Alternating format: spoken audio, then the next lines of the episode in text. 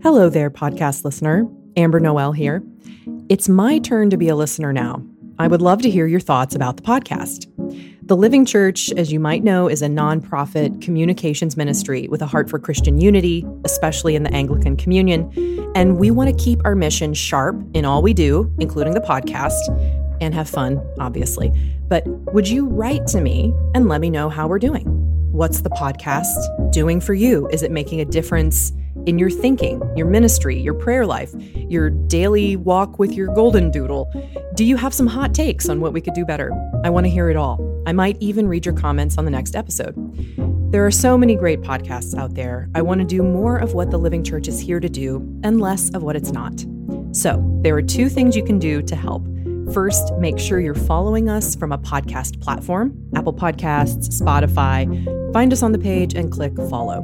The second thing you can do is email me, Amber Noel at livingchurch.org. Share with me a thing or two you've gotten from the podcast over the years. And if you want, include something we might do better. Help us stay not just a great podcast, but on mission. Follow us, email me, A M B E R N O E L at livingchurch.org. I can't wait to hear from you. Have you been in the mood for a pilgrimage lately?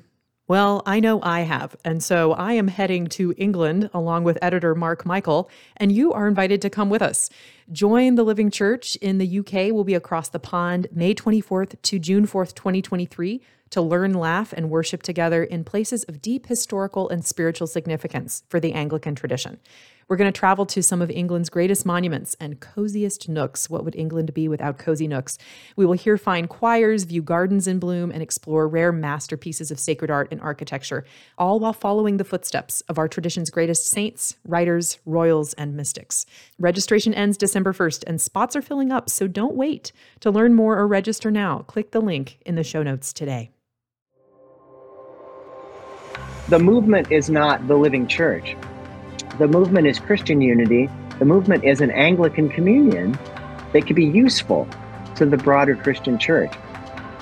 How the church is mm-hmm. going to look in 10 years, we have no idea, but mm-hmm. I do think the living church will be there the whole time. The Living Church, serving the Episcopal Church and the Anglican Communion since 1878. Welcome to the Living Church podcast. Welcome, listeners, to episode 90 of the Living Church podcast. Today's episode is bittersweet. When we were recording it, we were saying goodbye, and now we have said goodbye to our executive director of 13 years, Dr. Christopher Wells, the inimitable Christopher Wells. And in today's episode, I sit down with him for a little heart to heart, an exit interview, if you will. We reflect together on his time at TLC, his own sense of calling, his story, and what next for him in his new role in London. And how can you have a conversation with Christopher Wells without also talking about Anglican history at some point? I did ask for it.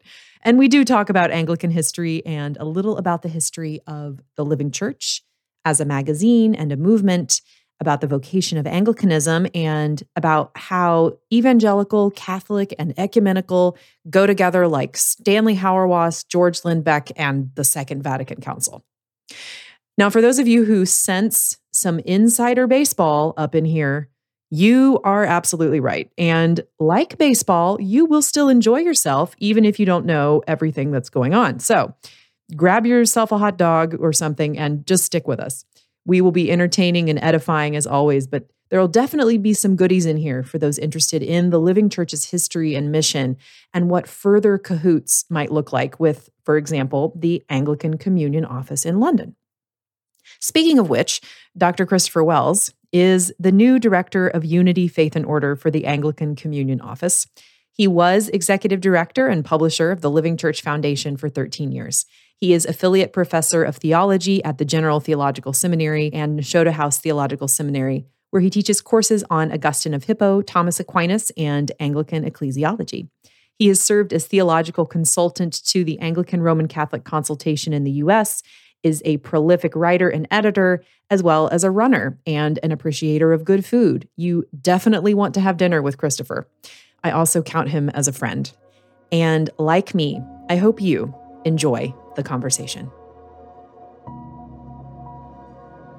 It's so great to be in the hands of the professional Miss Amber Noel. Hey, hey, hey. Hey.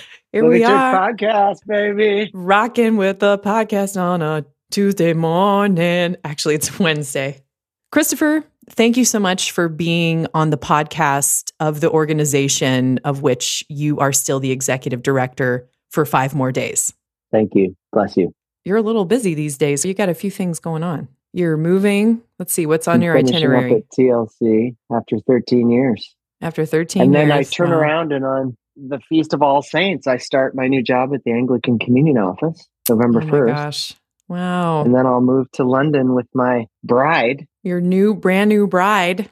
brand new bride, in January, second week of January.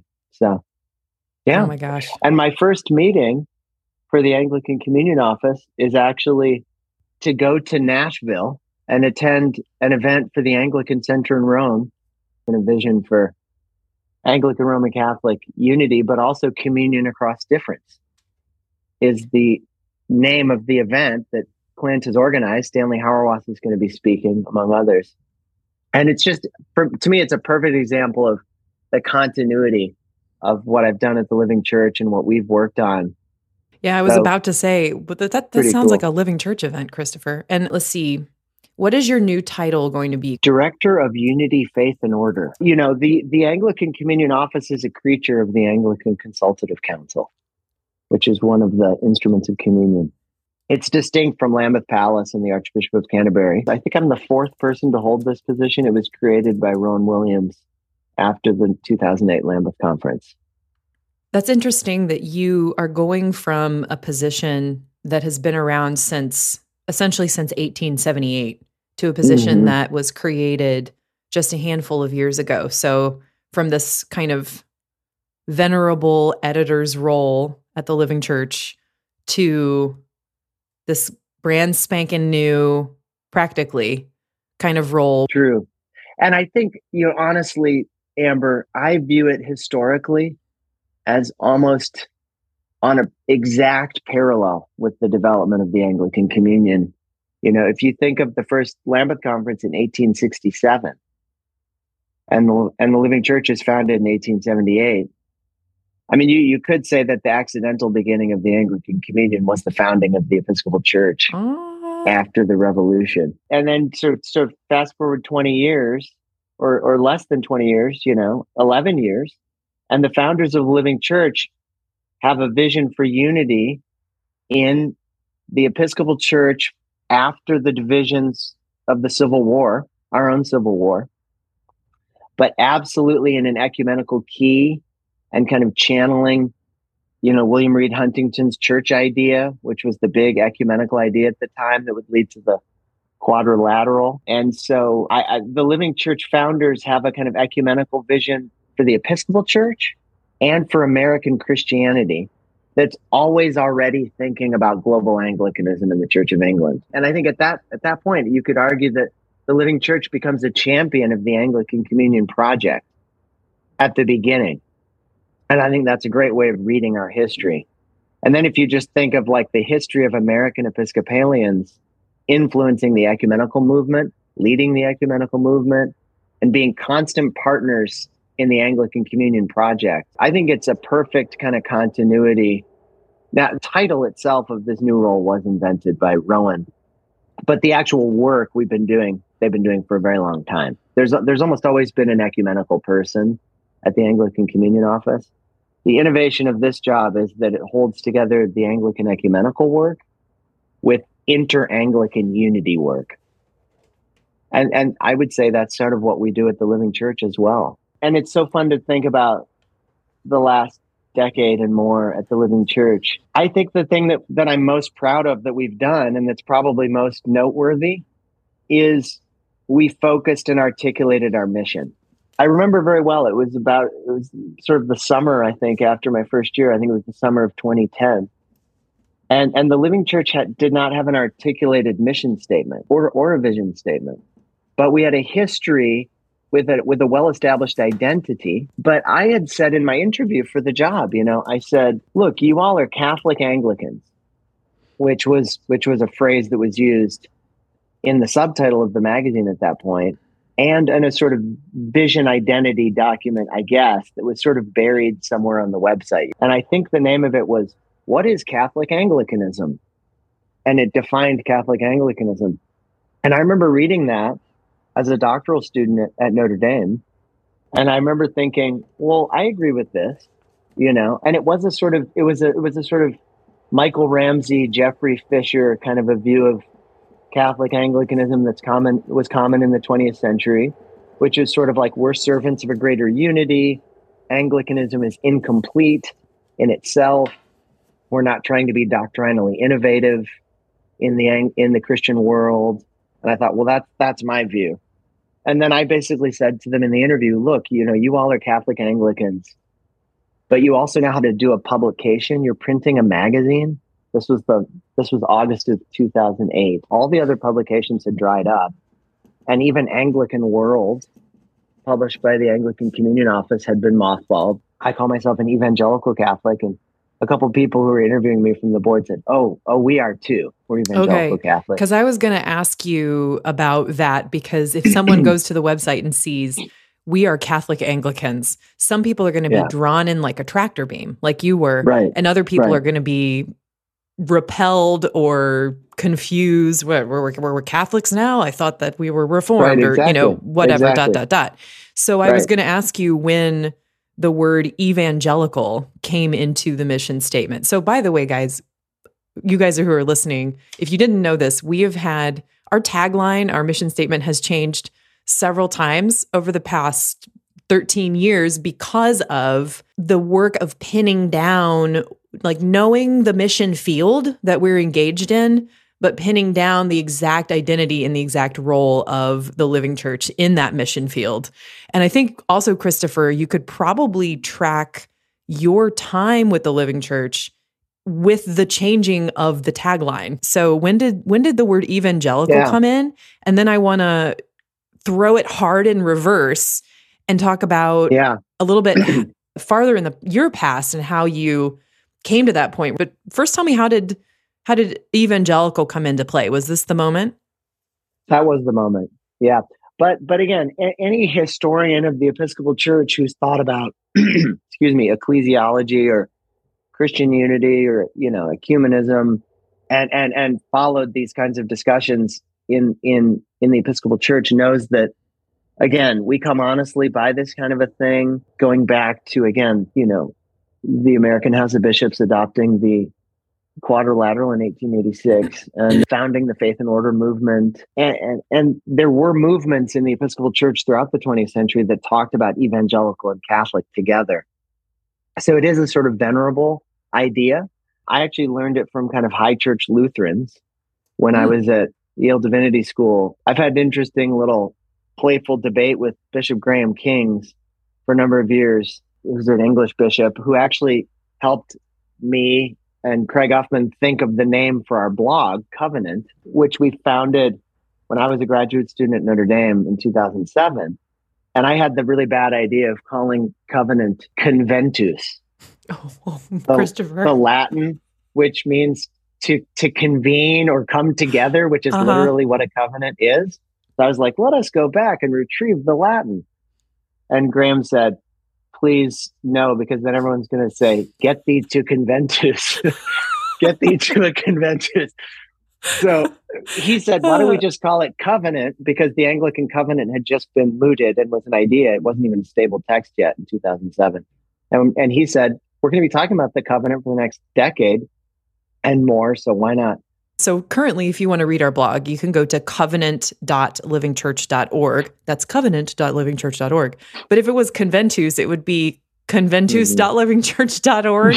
and I can imagine yeah. people typing it and being like, convent us.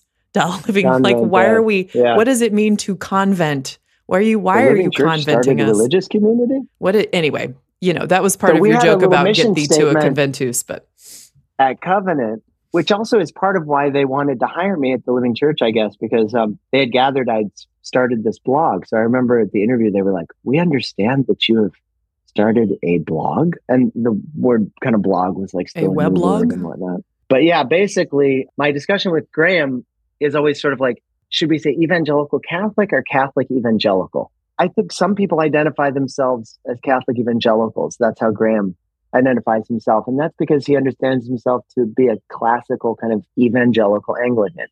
So he wants to use the noun, I am an evangelical, but he's Catholic because he's kind of cottoned on to the importance of unity, Christian unity, and the visibility. You could say his ecclesiology is Catholic, mm-hmm. but he's not like a full on doctrinal Catholic, mm-hmm. perhaps. I don't mean to speak for Graham, but he's just, he's a public person.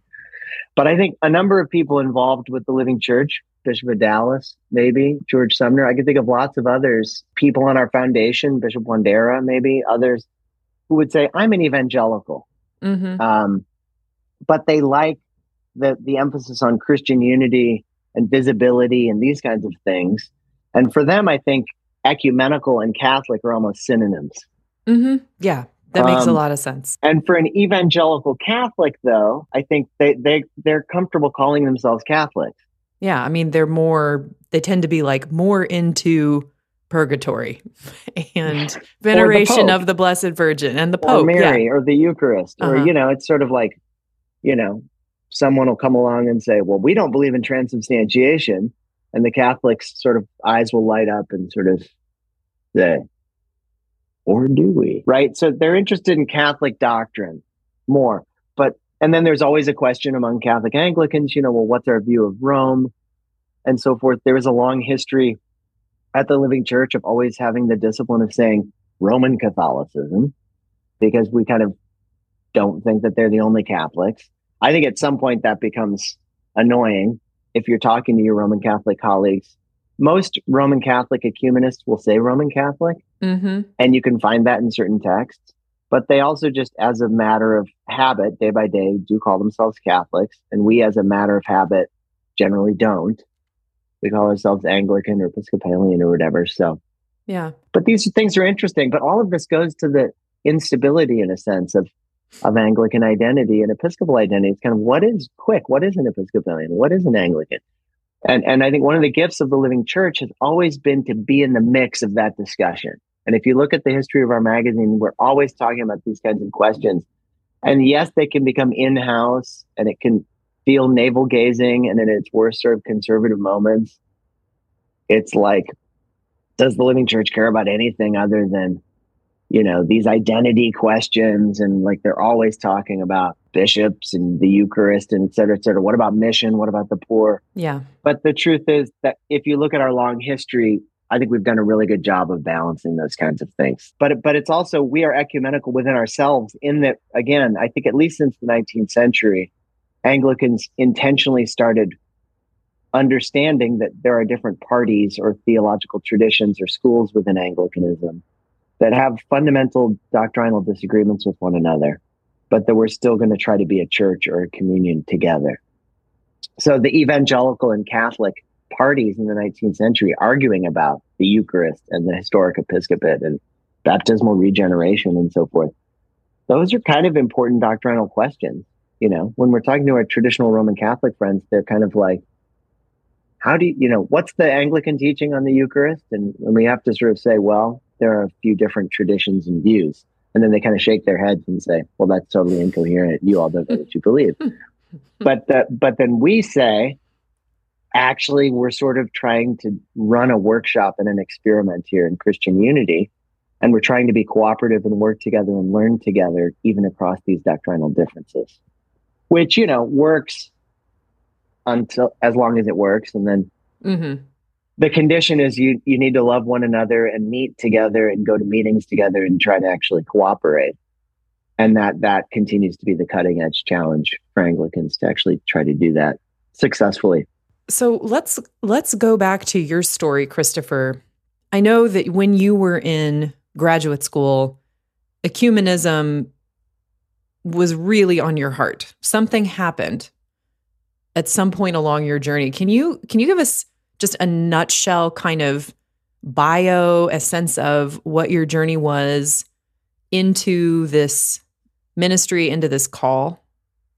You know, sometimes I talk to Episcopalians who think that when I was at the University of Notre Dame, that it was some kind of like hotbed of ecumenical and ecclesiological discourse. It really wasn't. I came to Notre Dame as a as an ecumenist. I did really get inspired by George Lindbeck and his tradition of doing ecumenical work at Yale. And he taught there for 40 years. And Yale, in its heyday, was an ecumenical hotbed, you know. And a number of our friends and teachers were formed there at that time, including Ephraim Radner and, George Sumner and Joe Mangina and others. But the truth is, I mean, my dad was a was an ecumenist at Calvin College in Grand Rapids, Michigan. He was an Episcopalian, had been former Episcopalian, and he really loved reconciliation work. And he was a historian, but he wrote. My dad wrote five books about Protestant and Catholic reconciliation in Northern Ireland, and he kind of mediated to me, I think, an interest in in these kinds of questions spent a year of high school in London, which was very formative. I, so then I, I, did a gap year after college, and I did city year in in Boston and worked in the inner city. Mm-hmm. And I got kind of radicalized in some ways, but I, I really fell in love with kind of working with the poor and so forth. And you let your hair grow, right? I mean, you had like a hobbit. I had long mop. curly hair. I had a yeah a fro. yeah, I, and I went to St. Olaf College thinking I'm going to be a community organizer that was what I wanted to do after city year. And then basically I sort of had a, you know, encounter with the history of Western Christian thought. And I did a great books course while I was also doing like racial studies and radical, like American studies and all that. I was also doing great books. It kind of became a big mashup. And I fell in love with theology and God, basically had a bit of an adult conversion, you know, reconversion after not going to church for a couple years. And I started to imagine a vocation, you know, as a teacher and as a theologian, but I still really had this community organizing heart. And then basically I discovered ecclesiology. You know, Stanley Hauerwas really changed my life because I, I, I read Hauerwas as a junior in college. I didn't know and that. Yeah. I, I didn't know you had a Hauerwas time. Duke to study with Hauerwas, but but we I chose just Yale missed because each other, Christopher by 15 Yale years. Divinity School, I, I, visited Duke and Hauerwas, eh, and I'd written my senior thesis on Hauerwas actually at college. And, and I really was an ecumenist by that point, you know, and uh, I just thought when I discovered ecumenical theology, it's kind of like the community organizers subfield of theology. You know, the whole idea of it's like we're better together. Come on, y'all. Let's. I'm always trying to get the band together. Mm-hmm. And so when I went to Yale Divinity School, I was already kind of uh, an ecumenist, you know. But then I found George Lindbeck. He was kind of stumbling around, shuffling around the campus, kind of in his retirement, and we became friends. And I organized his papers for the Yale Divinity School library and so forth. But you know, he was an official observer at the Second Vatican Council for the Lutheran World Federation. And but then my real my mentor at Yale Divinity School, I'm going to write about this in my last column, which I haven't finished yet, but I don't plan on saying her name there, but I'll say it's Anna Williams. And she taught at Yale Divinity School for three years, the same three years I was there. And she was a, a an Anglo Catholic uh, laywoman and very, very smart. She was George Lindbeck's last doctoral student. And she taught us Aquinas, she taught us Augustine at, at Yale. She also taught a course on Anglicanism, history of Anglican theology, hmm. and she picked up Lindbeck's old class on ecumenism. And then she became my godmother and prepared me for oh confirmation in, in the Episcopal Church. So I was confirmed in, in the Diocese of Connecticut, you know, in the year 2000. And then she really packed me off to Notre Dame along with my four best Roman Catholic friends from Yale. We all went to Notre Dame. Anna was like, you should go to Notre Dame and study historical theology. So said, okay. So I arrived at in South Bend really as a as a sort of Catholic Anglican, but with the kind of evangelical background, you know, that I'd gotten from my parents and so forth. That that's the the story in a nutshell. So you then came on with the Living Church. What were you looking for? Were you in between jobs? Were you unhappy with the yeah. one you had at the time? Were you living with your parents? Finishing Up my PhD. I was living in South Bend and finishing up my doctoral dissertation, which was about half written, and starting to apply for academic jobs. And there weren't a lot of academic jobs, you know. And basically, I got involved in church politics because I like politics and I like people. And so I, I, you know, I started going, I went to General Convention as a lay deputy from Northern Indiana in 2006. And I started writing little like op ed pieces for the Living Church as a doctoral student. And I actually was committed to being a missionary for the Episcopal Church for one year. I was going to be a, a volunteer for mission and go to South Africa, which I did do. And I taught at the seminary down there in Grahamstown. But basically, Bishop Little of Northern Indiana, my bishop, was on the Living Church Foundation. And he gave them my name. They were looking for a new executive editor. And he gave them my name and they called me up and they, the president of the board, I remember he called me up. It was a Sunday afternoon. And he said, Have you ever thought about being the editor of the Living Church? And I was like, Nope, I sure haven't. And he said, Well, you know, would you think about it? You know, and he sent me the job description and so forth. And basically, long and the short of it is, I was pretty sure I didn't want the job, Amber. I was finishing up my dissertation, getting ready to go to South Africa and so forth. I actually turned them down for the interview. But Carrie Boren Headington told me to go to the interview. She said, give the Holy Spirit a chance. Does not surprise me at all. She was already her. a dear friend of mine in Dallas. And, God bless And her. Matthew Olver, I knew, and there was already kind of a, a, a center of friends, friends and community in Dallas I was very close with. Yeah, so I went. And because I because I didn't want the job, Amber, I just I cast a vision that really didn't have a lot to do with the job description. And I said, you know, I think you all should aim at the whole Anglican communion and tell a positive story. And you should organize conferences and publish books and and just serve, you know, build up the whole Anglican communion in a Catholic and an evangelical key and be a teacher. And I realized I'd kind of pitched my own vocation to them. Hmm. So that's when they created the job executive director. But then I took up the the editor title because I decided that I thought we needed to to refashion the magazine pretty significantly. Mm-hmm. But I came in with a real mandate for change because the Living Church was sort of tanking at that point in terms of circulation and financially. Yeah. A long venerable history, and my predecessor David Kalvelage had done a wonderful job you know, professionalizing the magazine. He was a wonderful journalist and a hardworking guy. He was there for 18 years. But I think they just sensed that it was time for a refresh. And the vision that I pitched, they kind of had a heart for. And so with that mandate to change, we then we just made pretty rapid changes for the first couple of years. So how would you characterize the changes in the Living Church's ministry, not just in the first couple of years, but over the past 12 or 13 years? I'm just amazed. I mean, when you look at the Living Church in the 1920s and 30s, it was a it was a weekly magazine, 32 pages long, massive pages with a font size of like 8. Wasn't the staff comprised of there was like a whole typing pool. There were like yeah.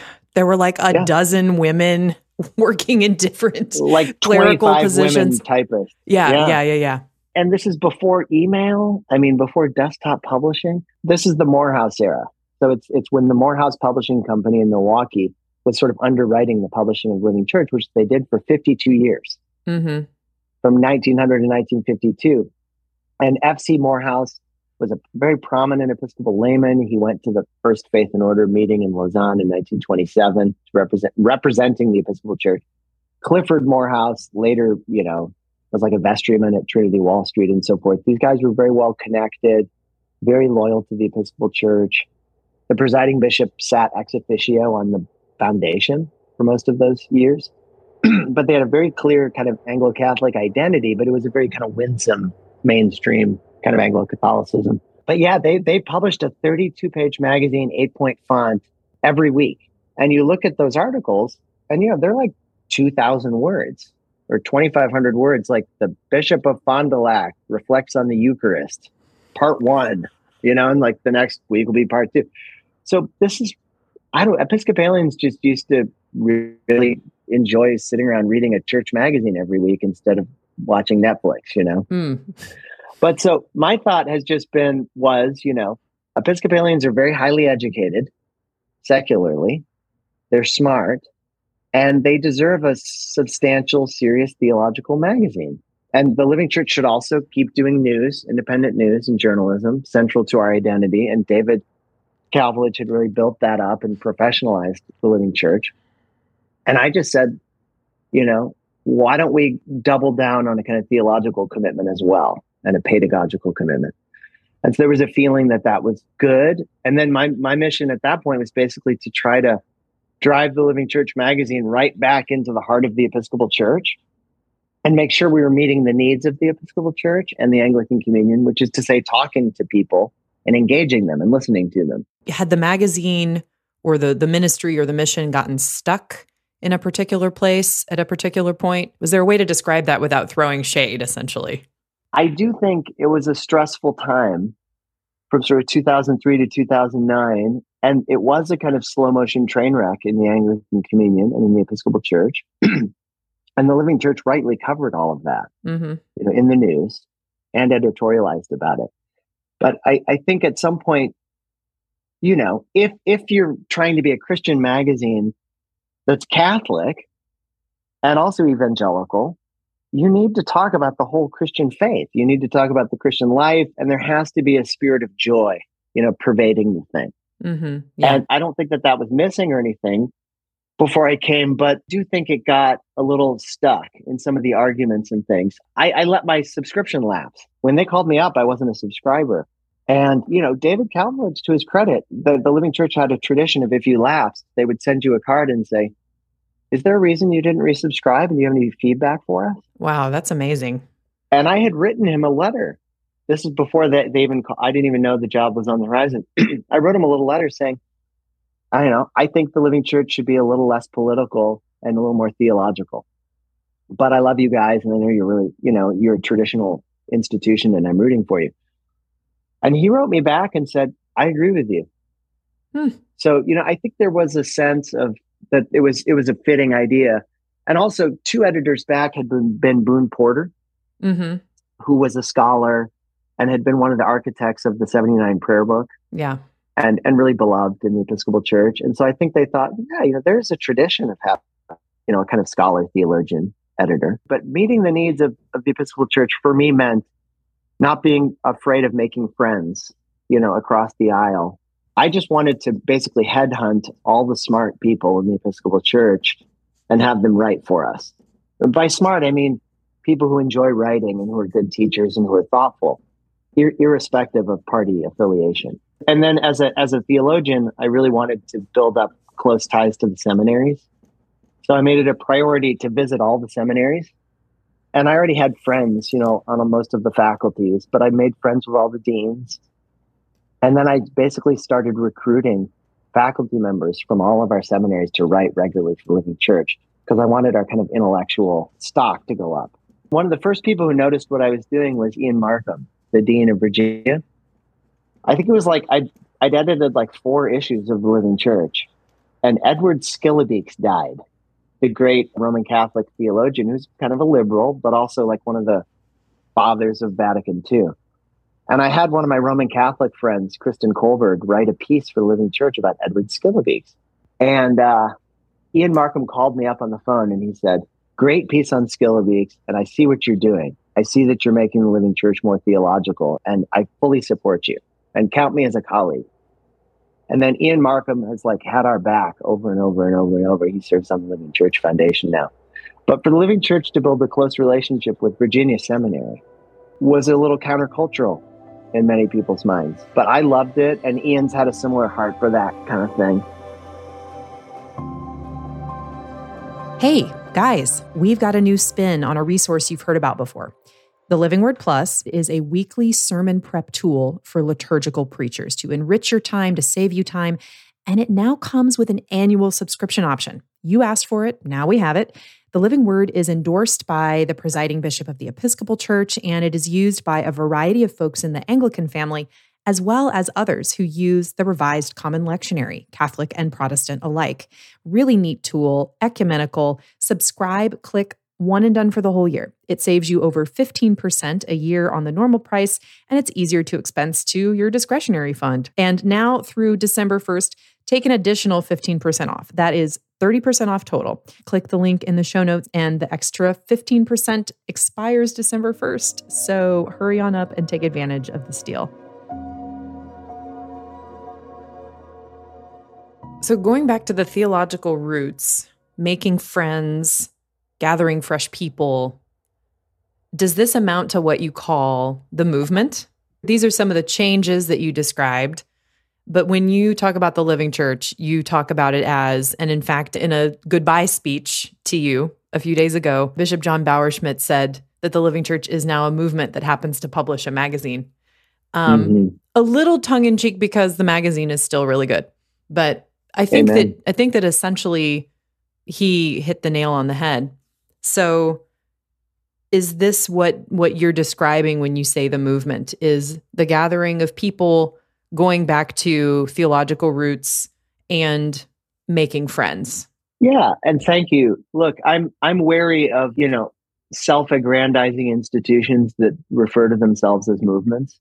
and you know, I've noticed like everybody lately is sort of like, here's a movement, here's another movement. But look, this might seem very extremely high-minded, but it is the vision that I've had and that I think we've had is we're joining the ecumenical movement and we're encouraging Christian unity. Like we're very serious about that mission. You know, when I said to the Living Church at the interview, I said, this is the moment of Catholic Anglicanism. The reason I said that is Rowan Williams had just published a pastoral letter. He was the Archbishop of Canterbury at the time, throwing his weight behind support of the Anglican covenant. And he said, basically, this is the Catholic moment of Anglicanism. He said, we need to develop our structures and our ecclesiology in a Catholic direction. I said, this is what the Living Church says it's all about. So this is your moment. The movement is not the Living Church. The movement is Christian unity the movement is an Anglican communion that could be useful to the broader Christian church. And I do think in our time of crisis in the Anglican communion in the last 20 or so years, it's been a time of enormously fruitful and interesting ecclesiological discussion. Yeah. And that's how I read the Windsor report the day it came out in 2004, because it basically prescinded from discussion of questions of sexuality. It said we have a teaching about this actually.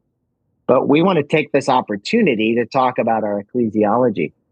And so I think the principle from the very beginning was don't let a good crisis go to waste.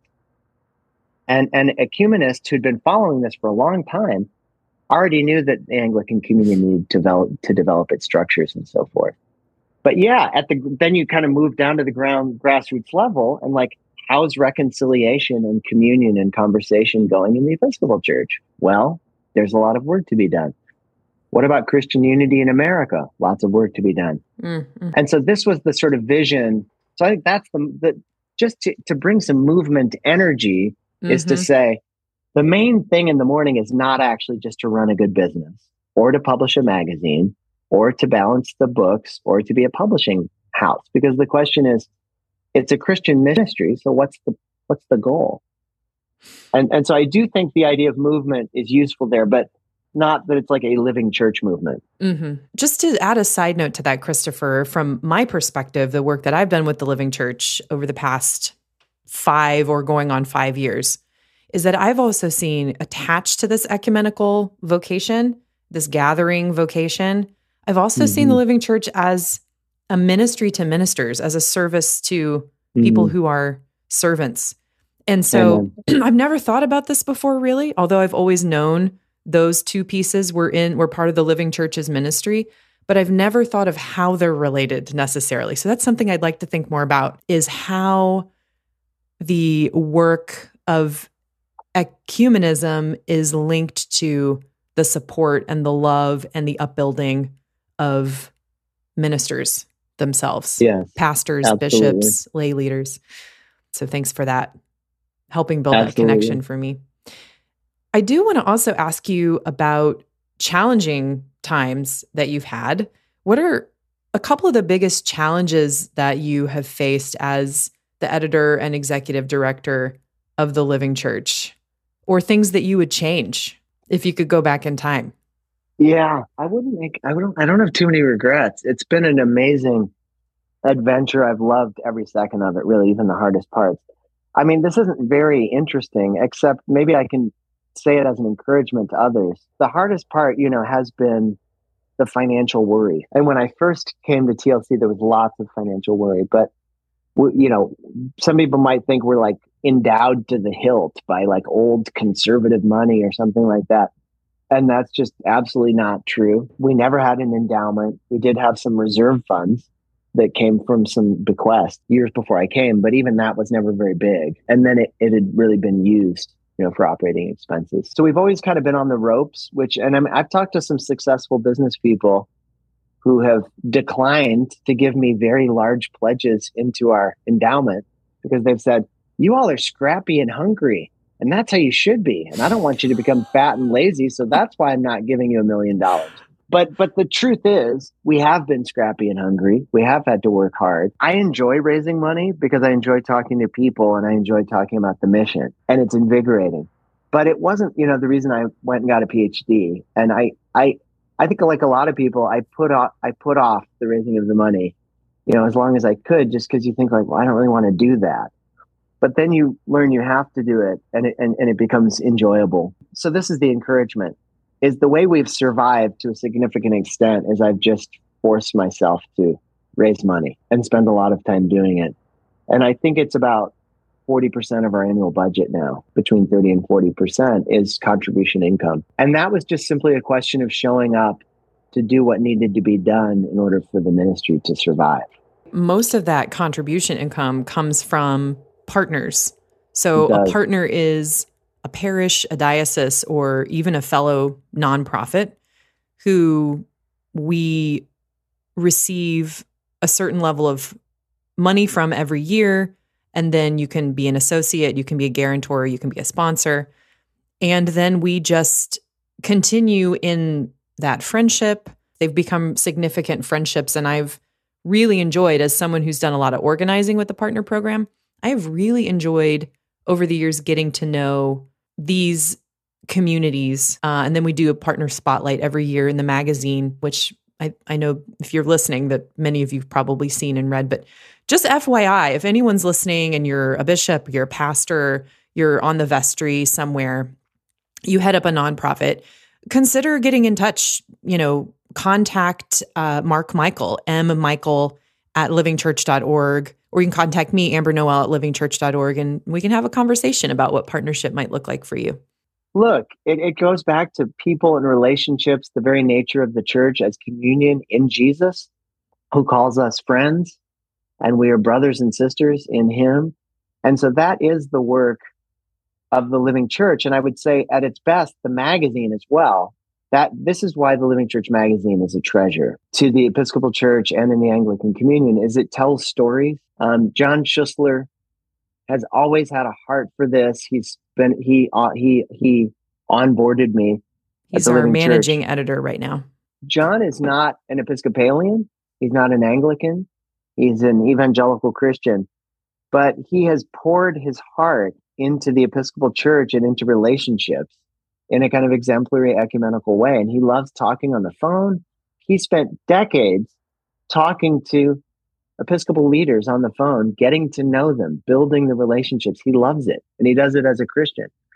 And I realized that's a big part of the vocation of the living church. It's telling stories, especially of parishes. And yes, encouraging clergy and lay leaders at, at the parish level.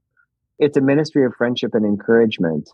And that's that's how fundraising works as well. So Living Church needs to keep at that. And anyone else who finds themselves raising money, including ministers, rectors, pastors of congregations that are in decline, they're worried about making the budget and things.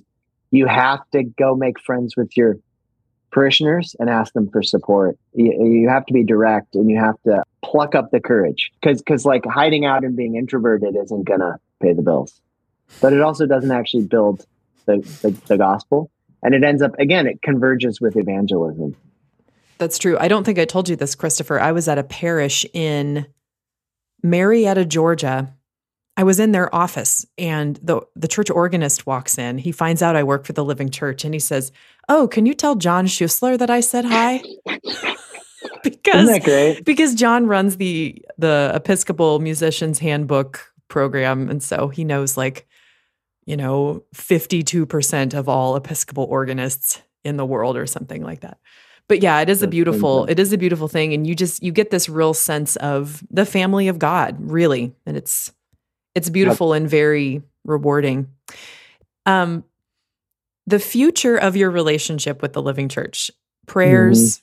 partnership, how will this continue for you as you move on? Prayers, partnership, yes. What the Living Church is doing is is unique in the Anglican Communion also because we have internationalized our ministry. We changed the bylaws I think after I was at the Living Church for a year so that the Living Church Foundation could elect international Anglicans onto the board. It does say members of churches in full communion with the See of Canterbury, which follows the 1930 definition of the Anglican Communion.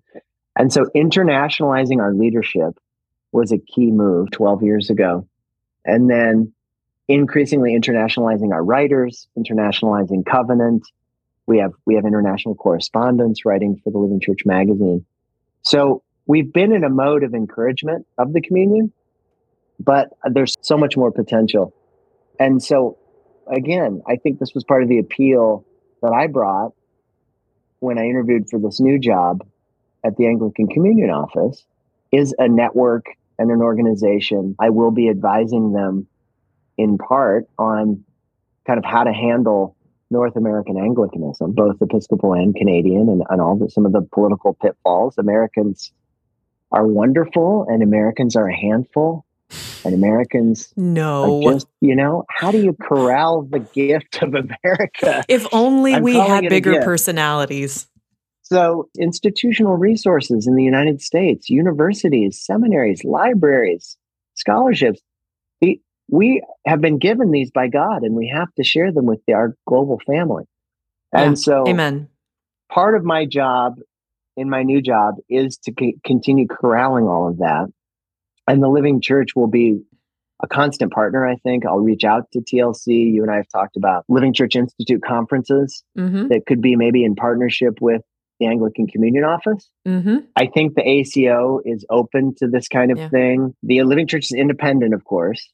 The Anglican Communion Office is not independent. It works for the ACC and works for the for the communion, but I still think there's room there for creative stuff. I do serve on the Living Church Foundation still. So, but you know, that means I go to the annual meeting once a year and I may not even be able to make that in person. I'll still be working with the Communion Partners, which is a really important, you know, group of Episcopalians and, and Anglicans in Canada who especially want to kind of support the Anglican Communion. And, and the Living Church is distinct from the Communion Partners, but has been a close partner with the Communion Partners. And I'll keep writing for Covenant, our blog.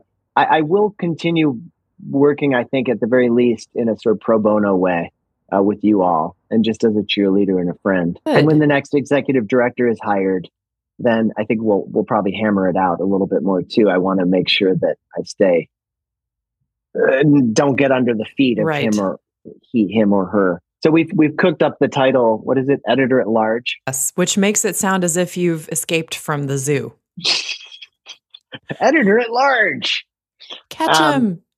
But but you know it. I'm not on the payroll. I don't really have any official role at the moment. But I think we should ask our listeners to pray for the Living Church in this time of transition. It's an exciting time. We have a wonderful board and foundation, and Mark Michael, who's the uh, interim executive director, is going to do a great job. He's been the editor of the magazine, but he really does so much more. He's an incredible kind of manager and organizer of Living Church's ministry. So we've really got the wind at our backs. We are actually in the black at the moment. We are working on an endowment campaign, which is which is gaining steam. So there's just a lot to look forward to.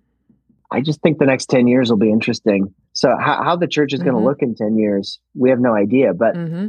I do think the living church will be there the whole time mm. as a, as an encourager. I want to second your emotion that people will will be praying for us and yeah. that this is and that this is an important thing. So I'm glad that y'all are listening to the podcast. If you give to the podcast regularly, please do that. Please donate to the Living Church, but I mean also please pray for us. Your prayers hold a lot of capital for us. So thank you so much for yeah. that. And I also want to say that to illustrate what you've described, Christopher, next spring and summer is just a perfect illustration of this continued partnership because we're taking a group of pilgrims on a pilgrimage to England in late May, first week of June.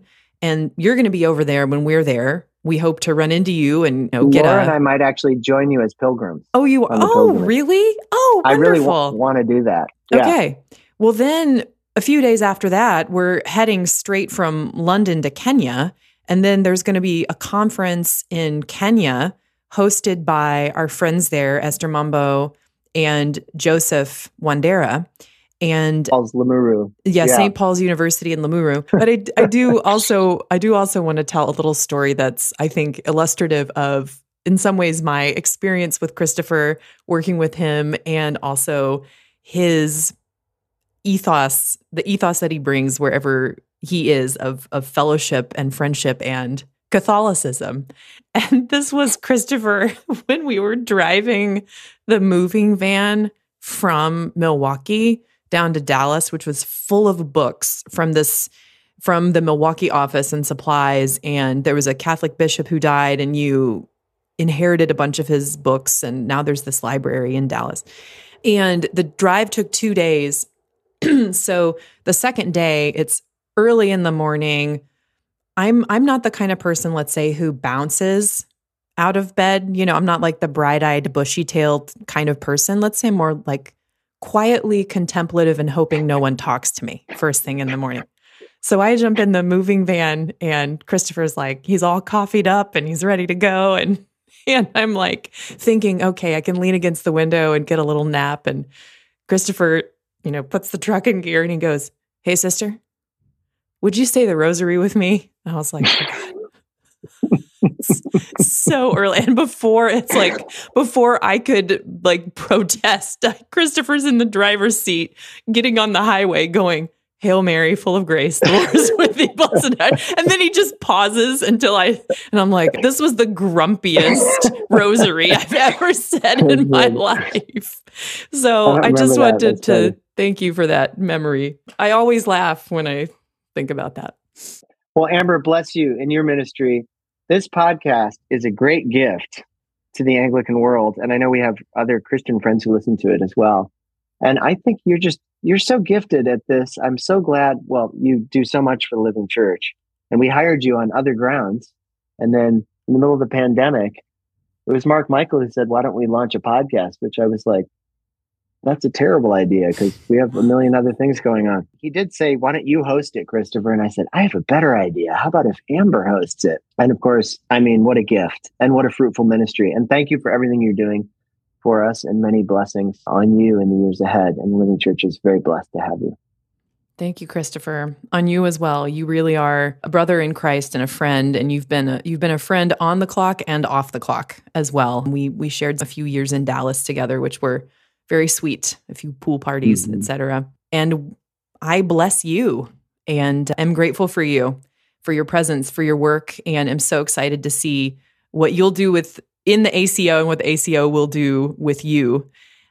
I've been talking today with Dr. Christopher Wells, who has been the executive director of the Living Church for 13 years, Christopher?